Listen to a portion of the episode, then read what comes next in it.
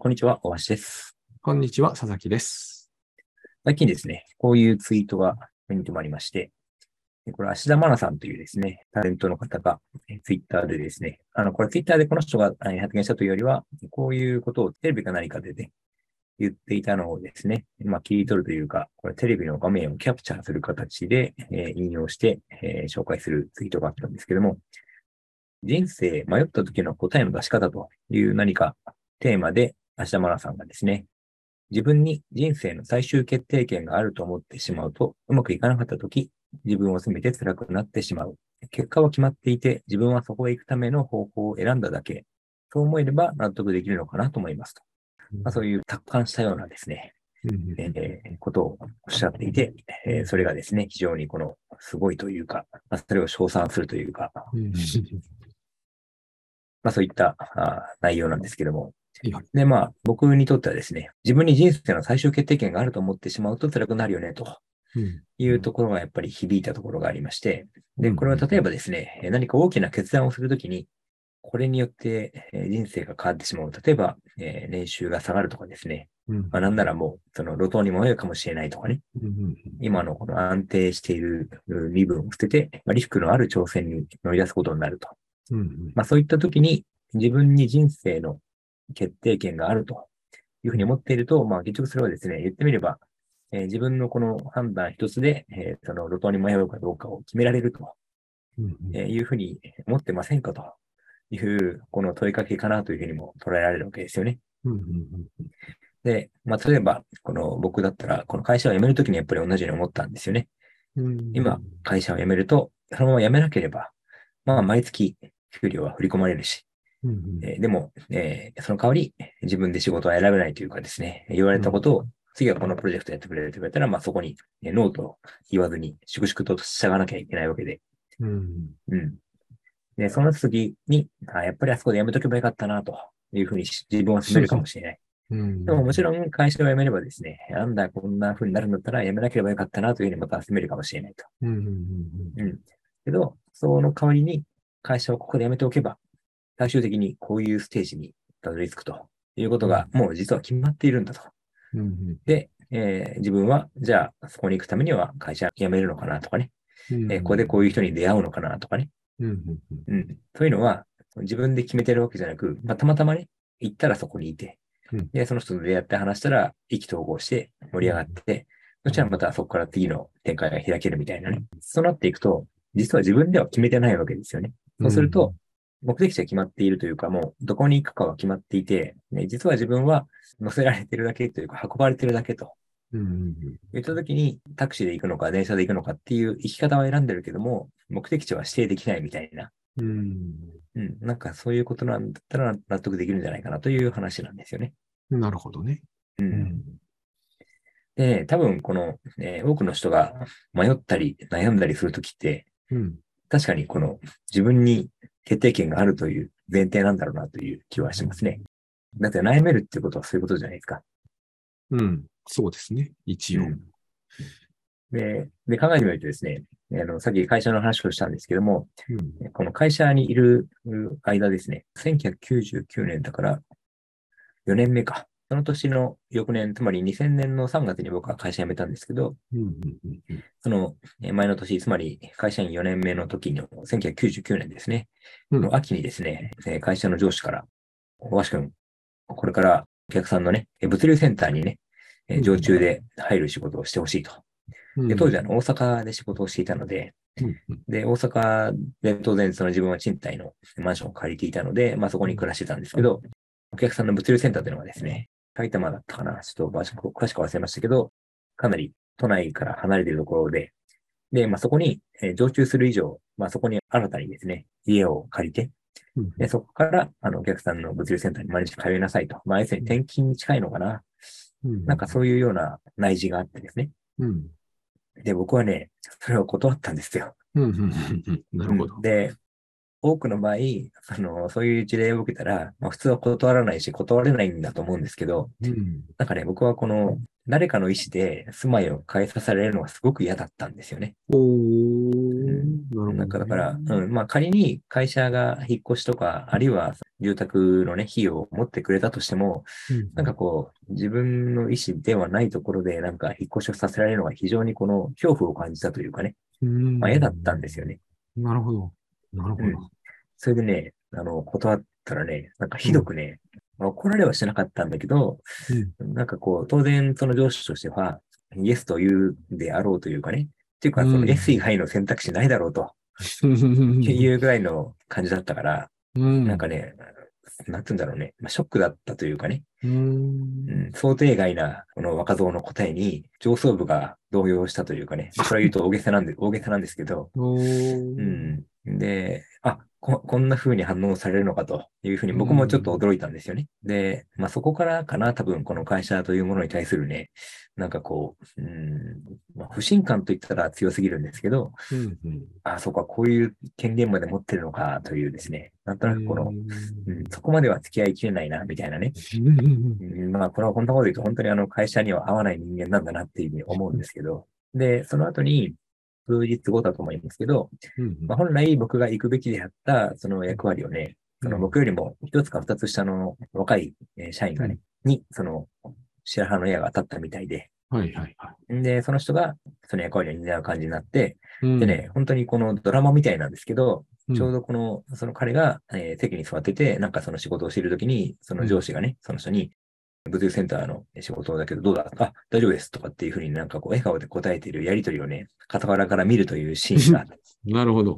うん、だから普通そういうところに出くわさないもんなんだけど、なんかうん何のタイミングかね、そういう会話のシーンをこう目の前で展開されるところに僕は居合わせるというね、おーところがあって、あ、なんかあそこで笑顔で話をしている人間が自分のはずだったのかなというふうに思ったりしたんですよ。なるほど。そう。だから、まあ、入れ替わったというかね。うん。うん。で、そこからね、なんかこう、まあ、いわゆる干された状態になったんですよね。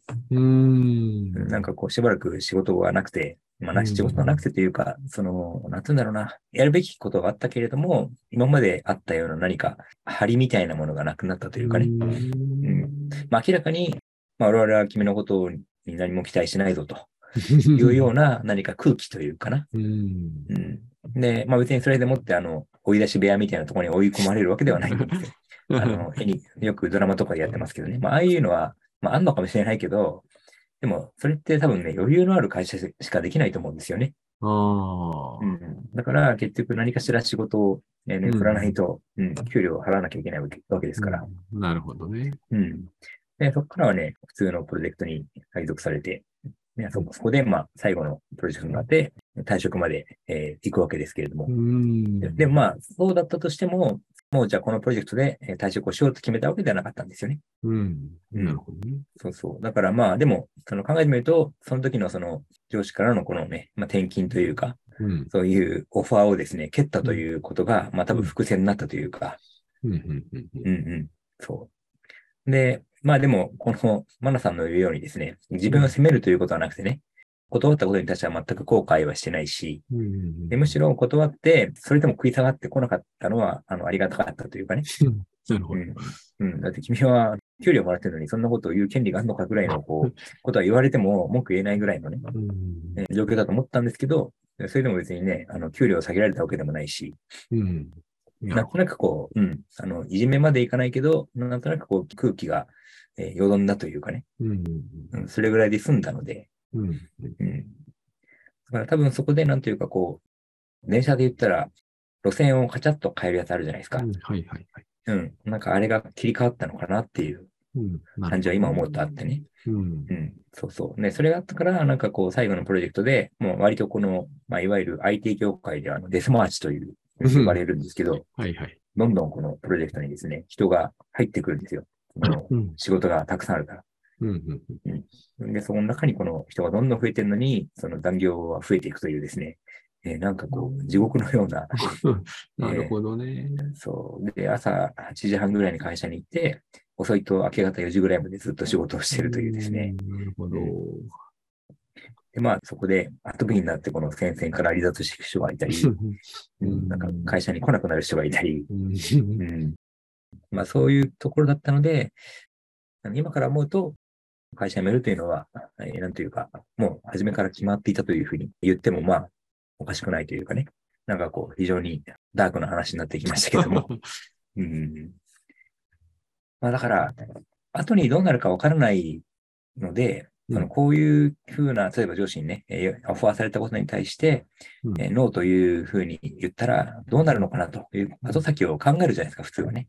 うんうんだけど、僕としては、多分その時は後先以上に引っ越しをさせられることが嫌だったというね、うんうん非常にこの今ここだけを基準に判断をしたので、うん。でもそれは結果として僕は良かったと思ってるんですよね。なるほどね。ううん。ん、でも、じゃあ、だからといって、常に今ここだけをよりどころにして判断すればいいかというと、それも違うと思っているので、うんそうなるとね、普遍的な法則性っていうのがないなっていう思ったうんんですよね。うんただ言えるのは、やっぱりこの自分が嫌だなと思うことは続けない方がいいのかなというふうなことは、まあ言えるのかなっていう。うんなんかこういう決断を迫られたことってありますか？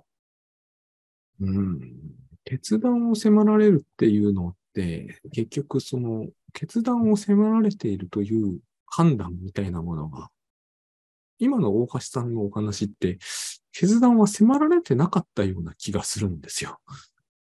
答えが決まってたわけですよね。あつまりこの転勤せよということに対して、うんそこはま悩むところじゃないだろうってこと。悩まなかったわけじゃないですか。悩むところか悩むところでないか、その人その人なんだけど、うん大橋さんの中で、やもないも、えっ、と、五分五分をはるかに通り越して、ゼロ十だったから、それ決断する必要は実はなかったんです。言って答えは、インパクトが大きかったかもしれないけど、うん。悩んではいないわけですよね、最初から。うん。まあでも後からやってきたこの、なんか嫌な空気になったみたいな結果は、うん。あの、受けましたけどね。うん。でもそれは、えっ、と、迷ったからではないですよね。まあ迷いなく選んだ方向に自動的にくっついてきたみたいな話でしたね。今の話は。うんうん。うん。迷っつまりけ決断を迫られるっていうのは、えっ、と、それについて迷う余地があるという判断が、まず、あるんだろうなって思いますね。うん。うん決断を迫られたことは当然あるんだけれども、まあ、いつも思うことですけれども、僕はあんまり考えないんですよね。そういう判断をするというときに、うんあれこれ考えるってことは、まずしないんですよね。うんそういえば、僕が知ってる範囲で、佐々木さんがね、はいはい大きな進路変更をした、あ経験としては、うんこの2006年2月にね、はいはい。初めて会ったじゃないですか。はいはい、はい。六本木で。うん。で、その時は、道には迷いましたけどね。その、その迷いか。その当時は、佐々木さんは実はアメリカの大学にまだ席があってね。意味、まだあるんですよね、なお。あ、まだあるんだ。多分。あ佐々木さんは実はアメリカの大学院生なんですね。そうなんです。未確認ですけれども、あるはずです。はい。で一時帰国をしているタイミングで、あ今うん。日本に帰ってきてるんで、うん。えっ、と、会いませんかと。うんうんいうタイミングであって、うんで、、それは単純にブログでコメントした何か、えー仕事のというブログやってる大橋さんという人に会うだけの話だったわけじゃないですか、その時は、ね。そうですね。うん。そで、そこから、うん、そこから、その、何かね、その後に、えーこういう仕事を一緒にしましょうみたいな、そういう前提であったわけじゃなく、うん。単純に、あどうもみたいな感じで会うつもりで、で、そこで何か、その後に何かあるということはなかったはずなんだけど、うん。会ったら、まあ、うん会ったその場ではないけれども、うん。会った後にいろいろこうメールのやり取りをしているうちに、うん。たまたま、えータイミングよくこの仕事のオファーがあったから、うん。えーあ僕のところに仕事のオファーが来たから、じゃあせっかくだから、あの最近知り合った佐々木さんって人がいるから、この二人でやりますけどどうですかってこの相手に言ったら、まあ、OK になって仕事をすることになったと。うん。うん。それはだから、六本木でお箸と一緒に会うと仕事になるとうん。いう期待はなかったわけじゃないですか。なかったですね。確かに。うん。うん。けど、でもそれによって、その仕事が始まってしまったがゆえに、うんあの大学院に戻れなくなりましたよね。うん。まあ、一応そういうことになりましたね。う。うんん。で、その時に大学院に戻るか戻らないかっていうところでは悩まなかったんですか？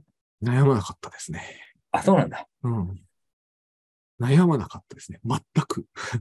それはじゃあ、戻るつもりだったけど、これは戻れなくなったなというふうな何か現実の変化をそのまま受け入れた感じ。そうですね。はあの、言葉にするとそういうことになります、ね。ということは、このうん2006年に帰ってきてから、うん。アメリカには戻ってないんですか？戻ってません。あ、そうなんですか。はい。え、ってことは、はい。あの、課題道具とかまだ向こうにあるってこと？あります。ありまマした。ジか。うん。まあもう今はないけどね。あ、え、あ、なんか、誰かに片付けてもらったんですか？あもう処分というのが可能なんですね。まあお金を払う必要もありますけどね。ええなんか、価値のある、なんだろう。かなんえーとそんなもん価値のあるものは一個もない。一個もあ、。そうなんですか。はい。あ、なるほど。じゃあ、生活用具的なものだけがあったと。そうそうそうそう。そうですうね。んはいうわーすごいなでも口座とか多分残っちゃっていて、その口座は残ってしまったがゆえにいくらかお金は入ってたけど、もろともこう凍結されましたね。あれはテロ対策の一環です、ああ、ね。まあまあまあ、それはそうね当時は。すごい厳しくなってたんで、起きたばっかりだったうんうんうんし、イラク戦争もありましたからね。ああ、そうか。なるほど。佐々木さんには人生の最終決定権はなかったんですね。うん、この表現を取る、それはその通りだとも思うんだけれども、僕その、よく思うのが、えっ、と、まあ、これはどうだかわかりませんけれどもね、あの、人生の最終決定権という言葉って面白いなと思うんですよ。あと、自分って言葉も面白いなと思うんですよ。それって一体誰のことを指してんだろうなって、毎回僕はこのこと、種の言葉を聞くと実は思いますね。なぜかっていうと、あの、脳科学にあれ、有名な実験があるじゃないですか。えっ、と、マインドタイムだっけな。うんあの、リベットさんの実験ですよ。あの、手を挙げるっていうタイミングで手を挙げるって言って手を挙げてくださいっていうやつ。あれね、あの、自分が手を挙げると思ったのが今だと思う。必ず前に脳は動き出しちゃうんですよ。うん。うん。つまり、決定権というものが自分にあると言っている、その自分ではおそらくないんですよね。なるほど。うん。その時にはすでに脳は決定しちゃってるわけですよ。うん。うん。で、僕は、この大橋さんのさっきの話もそうだったし、一緒に仕事をする時の話もそうだったし、この人がね、思ってる自分の決定権って、すっごい不可解なもので、なんか純度が超高くて、自分だけが決められるって思ってるんだけど、その話持ってきたのは大橋さんだし、うん。大橋さんのさっきの会社の話も、その話持ってきてるのは上司だし、うん。その段階で僕はね、半分しか決定権はないように見えるんですよね。それは選択、選択肢を勝手に突きつけられて、どっちか選べって言ってるわけだけど、そもそもそんな選択肢を自分が用意したわけではないわけですよね。うん。うん、だから自分の判定ってものは必ず他人をそこに含んでいて、それが誰であるかっていうのにも大いに左右されていて、うーんと、脳的に言うと、その自分が全く預かり知らないところで脳が動き出しちゃってるっていう部分がきっとあってですね。あ僕らは、僕なんかよく思うんですよ。100%ではないけど、9割方操り人形に近いのが僕らの人生だと思うんですよね。私はね。10%くらい何か関与できてれば、それは相当良しとしなければいけなくて、もしかすると何にも知らないところで決まってるんだけど、自分が決めたと思い込むってところまで何かに決められていても、そう不思議はないなっていうふうにうん。思う。だから僕は、後から自分が責めて辛くなるとかも全部込み込みでね、辛くなるのも辛くなれって言われてるような気がするんですよね。うん。だから、僕は辛くなるってこともかつてあったし、後悔するってこともあったけど、今は気がつくと辛さも後悔もなくなっちゃってるわけですよ。うん。うん。それは多分、辛くなるのはもうおしまいでいいよって誰かに言われたんでしょうねって思うんですよね。だから誰かに言われたわけじゃないんですよね。ないですよ、もちろんね。でうんもきっと誰かにそれに近いことを言われて、あ、そうですか、じゃあ辛くなるのはもうやめますみたいな。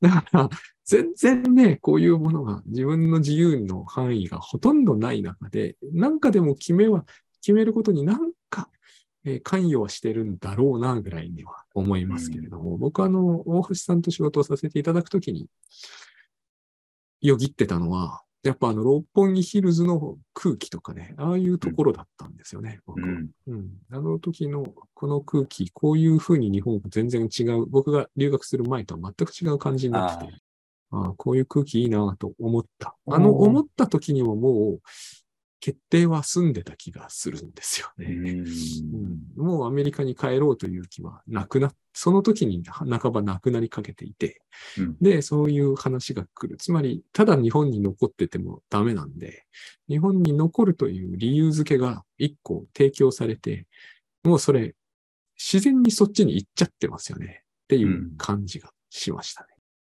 逆らってアメリカに行くってことも無理やりそれこそ決定すればできたんだろうと思うんだけど、そうするエネルギーはどこにもなかった気がしますね。うんうん、そういうふうに僕は割と物事は決まっていく感じをいつも持っておりますね。うんあでもその今の感じは、あの映画とかでよくモチーフになるというかね、うんよくだから演奏に行った人がうん帰ってくる前提じゃないですか。うんだけど帰ってこないとか、あとは帰ってきたらなんか別の人と結婚してたとかね。なんかそういうこの、なんか路線があるけど、その路線から外れていくわけじゃないですか。その路線が、うん。いわば幻想なんだと思うんそうですそうです。だから、僕らは路線を変えるって思う癖があるんだけど、変えてないんだと、と。思うんですよね。うんそう路線という幻想があると思ってるんですね。そう。そして、そしてチェンジし、あそこでチェンジしたとか、ここで、まあこういうのをナナラティブって言うんでしょうけれども、要するに記憶を物語化しちゃうんで、うんうん。だから、なかったんだけど、そういうき物語を後から作ってね、作んないと思い出せなくなるんだと思うんなるほど。あ、ね。なるほどね。あそこそこ。記憶するためにっていうか、まあ、結果としてそうなるから記憶できると。そうですね。記憶と物語っていうのは多分同じもので、うんうん。記憶されたということは、でっち上げたということなんだと思いますね。いやよくね、この、人生変わったとか言う人いるじゃないですか。もうそういう物語が、そこで、はあの、クリエイトされたってことだと僕は思いますね。そうですよね。うんだから、その本人的には、風景が変わったから人生変わったっていう言うんだけども、うんそれは、まあでもこれも同じ路線が出てくるんだけども、そもそもそういう路線があって、その路線通りに走ったら、まあトンネルを抜けて風景が変わっただけの話かもしれないと。うん、まあ、そういうような。そこでただ僕は最近思うんだけど、そこでクリエイトされたものが大事なのであって、変わったかどうかは、まあ、いわば物語における場面変換ってやつですよね。うん、そういう意味で必要だったものっていう印象で聞くようになりましなんか、横スクロール型のゲームでね、た。はいはい。スーパーマリオっていうのは見たことあります？あります、あります。さすがにありますか？あの、あれって、このマリオがね、左から右に行くじゃないですか。はいはいはい。だけどね、右から左には戻れないんだよね。ああ、まあ、そうですね。確かうんに。でね、この説明書に書いてあったのかもしれないけど、うんスタートした時に、マリオさんは右を向いてるわけですよ。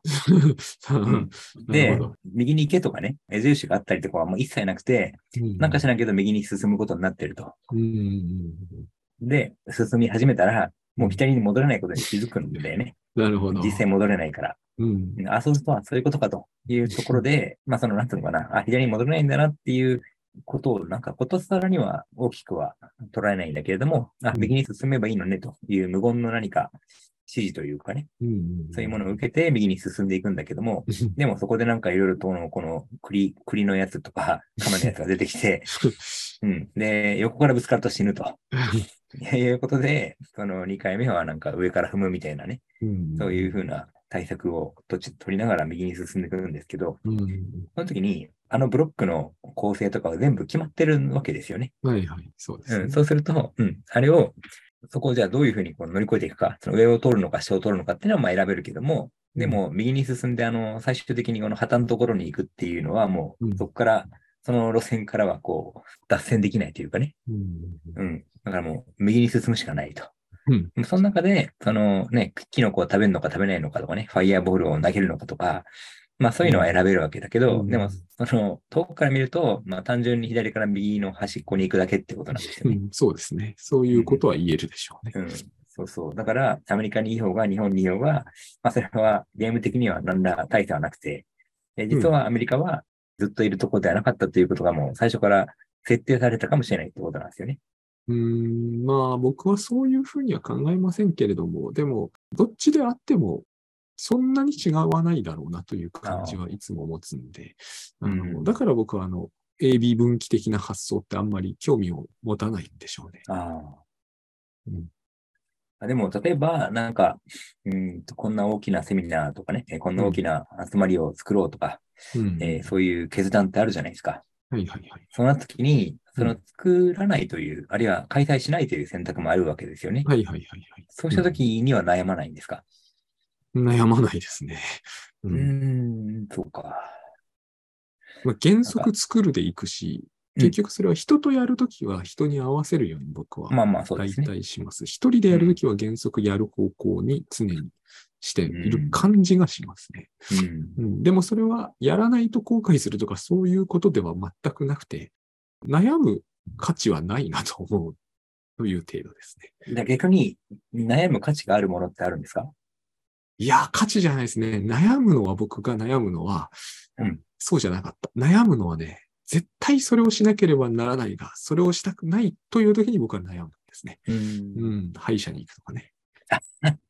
随分また、さまつなというか。差別に聞こえるんでしょうけれども、やっぱりね、僕はその人生を大きく左右する出来事があるっていうのを多分信じてないんですよ。ああ、辞めようが会社にいようが、そそれこそセミナーしようがしまいが、そんなことで人生は変わんないと思ってるんですけど、痛みとかははっきりとあるんで、僕の中ではね。うん。うん。だから結局それは絶対行かなきゃならないんだけれども、あの、行きたくないっていう、単純にそういう、だからすごくこう、単純なところで僕は悩むんだなって思いますね。セミナーってのは会社もそうだけど、どうなるかはわかんないっていう要素が圧倒的に多いんですよね。うん会社とかとは違ってね。うん。その、痛いっていうことが起きて、それが嫌だっていう以外、これといったものは特に何もないっていう歯医者とは違って、不確定要素が山のようにあるものについて、僕はやっぱり人知を超えてるなっていつも思うんで、うん。人知を超えてるものについて僕が頭を悩ませたところで、あまり意味ないかなっていうふうに思います、そうか。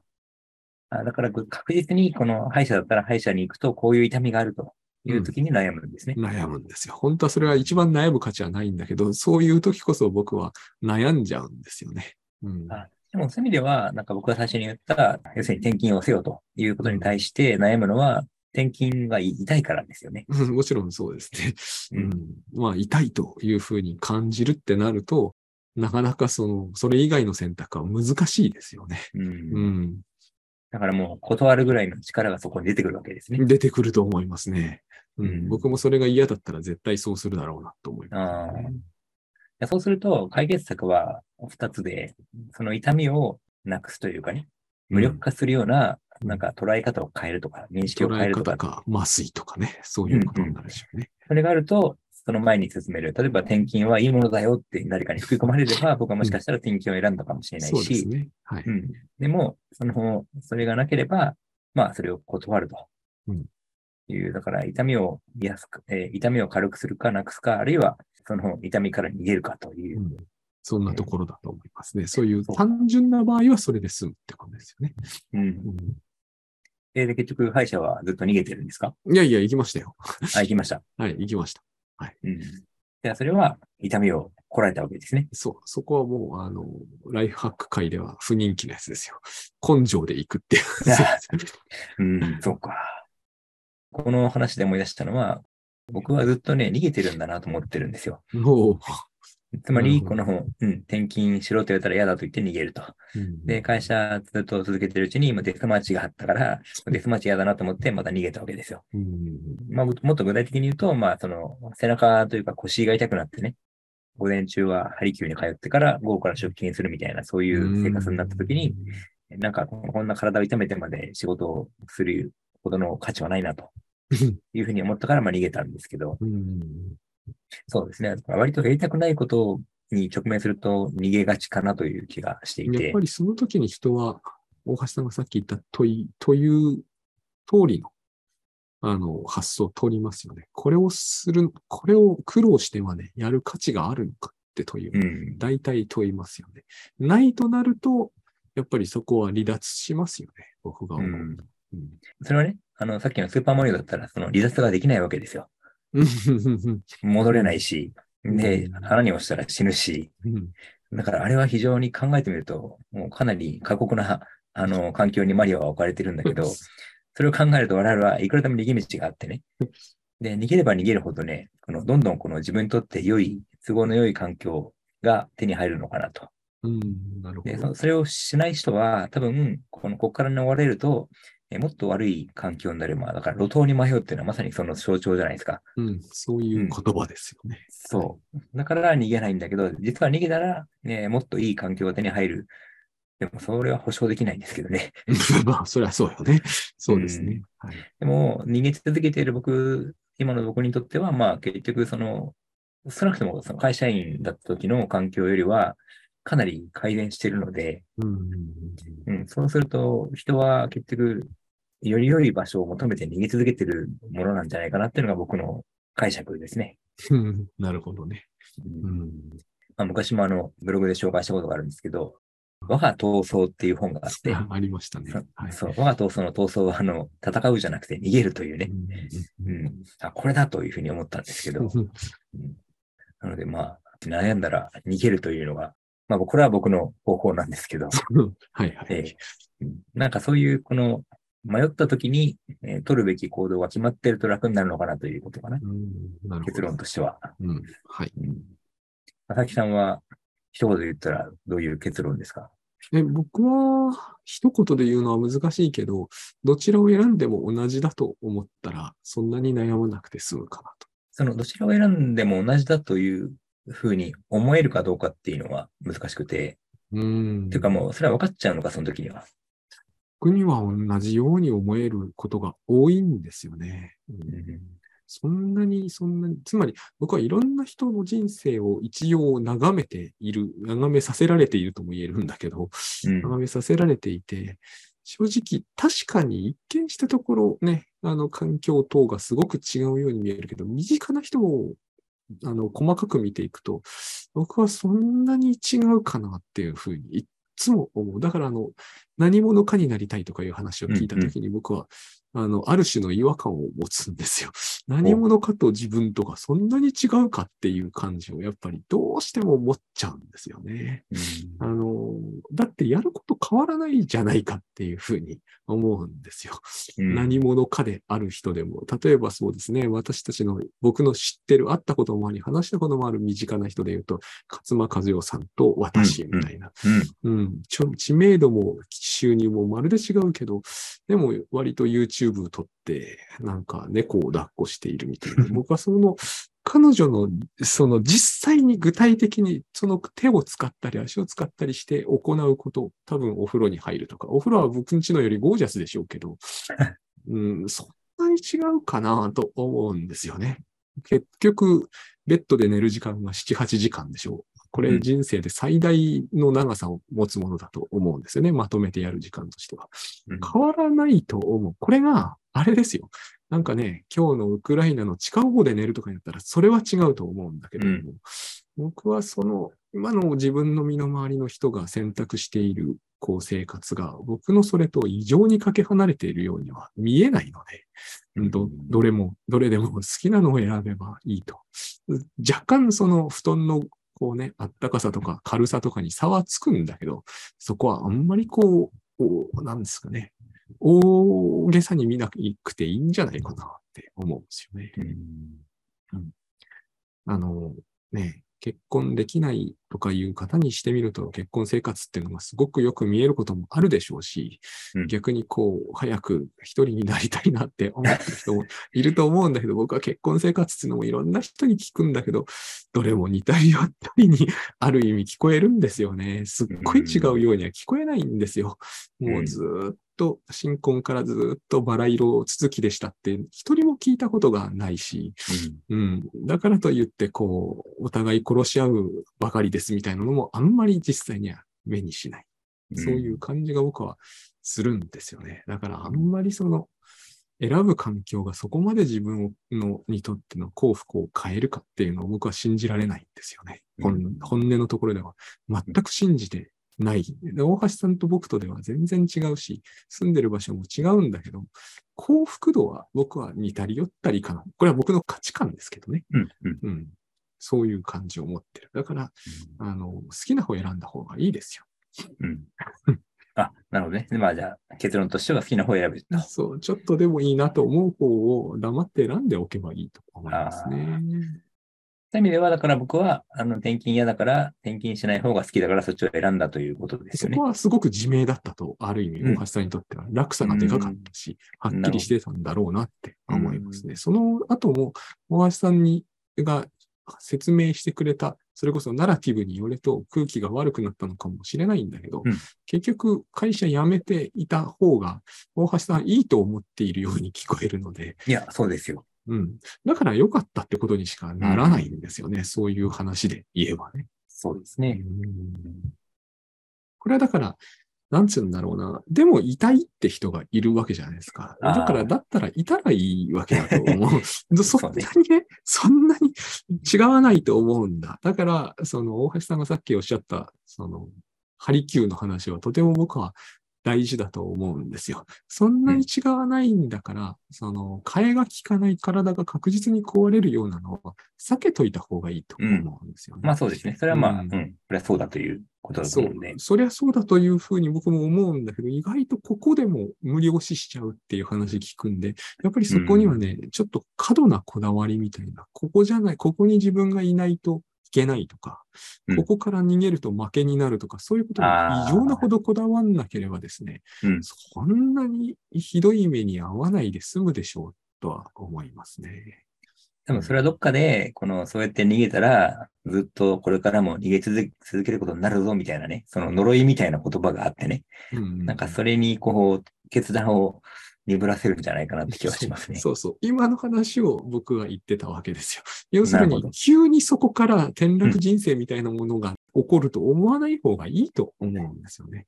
どっちを選んでもそう違わないんだから、そんなに嫌だっていうことをあんまり無理やり続けるもんじゃないと思うんですよ。あただね、僕がその辞めるときによぎったのは、うん。あの、まあ、これもだからどっかでそういうシーンを見たんだと思うんですけど、うんこの履歴書が、まあ、言ってしまえば履歴書が汚れるというかねうん、うんうんううん。ん、あの、やたらとさ、短期間で転職を繰り返してるな、この人は、みたいな、うんうんうんんそういう風。になるというリスクは若干こうよぎりましたけどね。うん。それもね、よくいろんな方が書いてたり、ブログに書いてたり、もうキャリアとしておしまいとかね、これうん絶対やめといた。本当いいじゃん。いや、これは余計なことなんですけどね。でも僕の履歴書なんてそもそも勤めた形跡すらないわけですけれども、うんうん、幸福行という意味では、なんか、キャリアがすごく高価な人と僕はそんな変わらないと思うんだよね。そ、そこまで僕はそれらの人から見て悲惨な人生を送っているっていう気はしないんですよね。だから、なんかこう、キャリアとそれとなんか関係がなくはないのかもしれないけど、まあ、あんまり関係ないんじゃないかなっていうふうにうん思いますけどね。うんうんいや、まあ、なかなかちょっと話がつきませんけれども、はい、はい。結論としては、迷ったら好きな方を選ぶと。だからなんか多分好きな方を選んだらダメなんじゃないかみたいな罪悪感を、多分どっかで覚える罪悪感というか、うん、まあでも罪悪感なのかな。あるいは転落みたいな、うんそこをやっぱり多少はあっても、そんなにやたら悲惨なものを想像してるとすれば、多分それは実際には起こらないと思いますよね。うですね思うと、少し楽なんじゃないかな、ん選択が。はい。ということで、大げさに言うと、人生で選択に迷った時には、こういうふうにするといいぞという話ができたかなというふうに思います。はーい。はい、えーちょっとですね、この音声は後から取り直してるんですけれども、まあ、今週末ですね、えー12月24日の土曜日に、僕と佐々木さんでオンラインセミナーをやるんですけれども、うんでちょうどですね、その日がクリスマスイブでもありますので、そんな日に参加してくださるという方はですね、クリスマスプレゼントを用意しようかなとい。うことで、えー急遽思いつきまして、まあ、特典としては選択制というかですね、いくつか用意するので、まあ、それ、どれかお好きなものを選んでいただくということで、えープレゼントをご用意しまして、で、全部で5種類ありますうん。で一つ目が、この12月のセミナーはですね、実は先月11月のセミナーの続編でもありますので、まあ、こちらはですね、前回参加してないけども、今回、えー初めて参加するという場合は、まあ、前回の動画もね、ご覧いただけると、よりこう、理解が深まるかなというふうに思いますので、前回参加してない方はですね、前回の動画をプレゼントするというのが一つ目と、二つ目がですね、僕が6月に行いました、そこまで一日をどういうふうに過ごしているかというのをですね、ご紹介したセミナーなんですけれども、まあ、こちらが二つ目。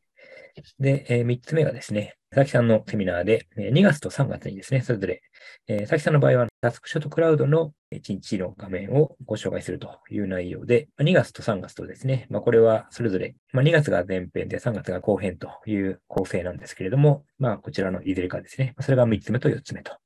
はい。で最後の5つ目はですね、どのセミナーも参加したことあるぞとかですね、動画持ってるぞという方はですね、今後のセミナー1回参加無料券ということで、まあ、今後ですね、2023年になりますけれども、2023年の間に1回ですね、どれかのセミナーで1回ご参加いただけると。うん、で、まあ、これずっと永遠にとしてしまうと、タイミングを逸してしまうと思いますので、まあ、2023年の12回行うはずですので、まあ、こちらのいずれか1回というものをですね、無料でご招待するという内容にしようかなと思ってます。まあ、なのでですね、今回12月24日のセミナーに参加いただくことで、えー、事実上2回分のセミナーが受けられるという内容になりますね。はい。今年最後のセミナーでもありますので、まあ、気になるなという方はですね、えー、ぜひこの機会にご参加いただければと思います。でこれは前回もお伝えしましたけれども、えー、このポッドキャストを聞いてくださっている方はですね、これから申し上げるクーポンコードですね、こちらを入力いただけますと10%オフになりますので、改めてお伝えしますね。えー、前回、ドラえもんとのび太の話をしましたので、えー、のび太ということで、NOBITA ですね。NOBITA のび太というふうに、えー、クーポンコードのところに入れていただければですね、10%オフになりますので、うん、ぜひこの機会にですね、お申し込みいただければと思います。まあ、当日参加いただけない方はですね、動画を後ほどお送りしますので、えー、申し込みだけしていただければと思います。はい。ということで、えー、追加のご案内でした。じゃあ、そんな感じで今日は終わりたいと思います。ありがとうございました。はい、ありがとうございました。割と長くなりましたね。45分ですね。あ45分。なるほど。ていうかね、僕はてっきり2006年のあの後帰ったんだと思ってたんで、一回。それは。一回も帰ってない。真実でしたね。うん、なるほどね。だって一時帰国っていうことをどっかでメールかなんかで書いて。一時帰国だと思ってましたからね。なるほど。思ってただけなんだけど。そうか、そう。多分それでそういう印象になってたんだな。実は一回も帰ってないんですね。っていうか、それすごいな。リセットだね、完全に。リセットではないのか。まあ、結果としてはそういうことになりますね。うん、何しろ、あの、多分、あの、口座凍結とかされると再入国がえらい難しくなってたんですそうか、そうか、そういうことだね。あの時期は。うん、今はまあ、ちょっとトランプが何か法律いじったからわかんなくなっちゃいましたけどね。うん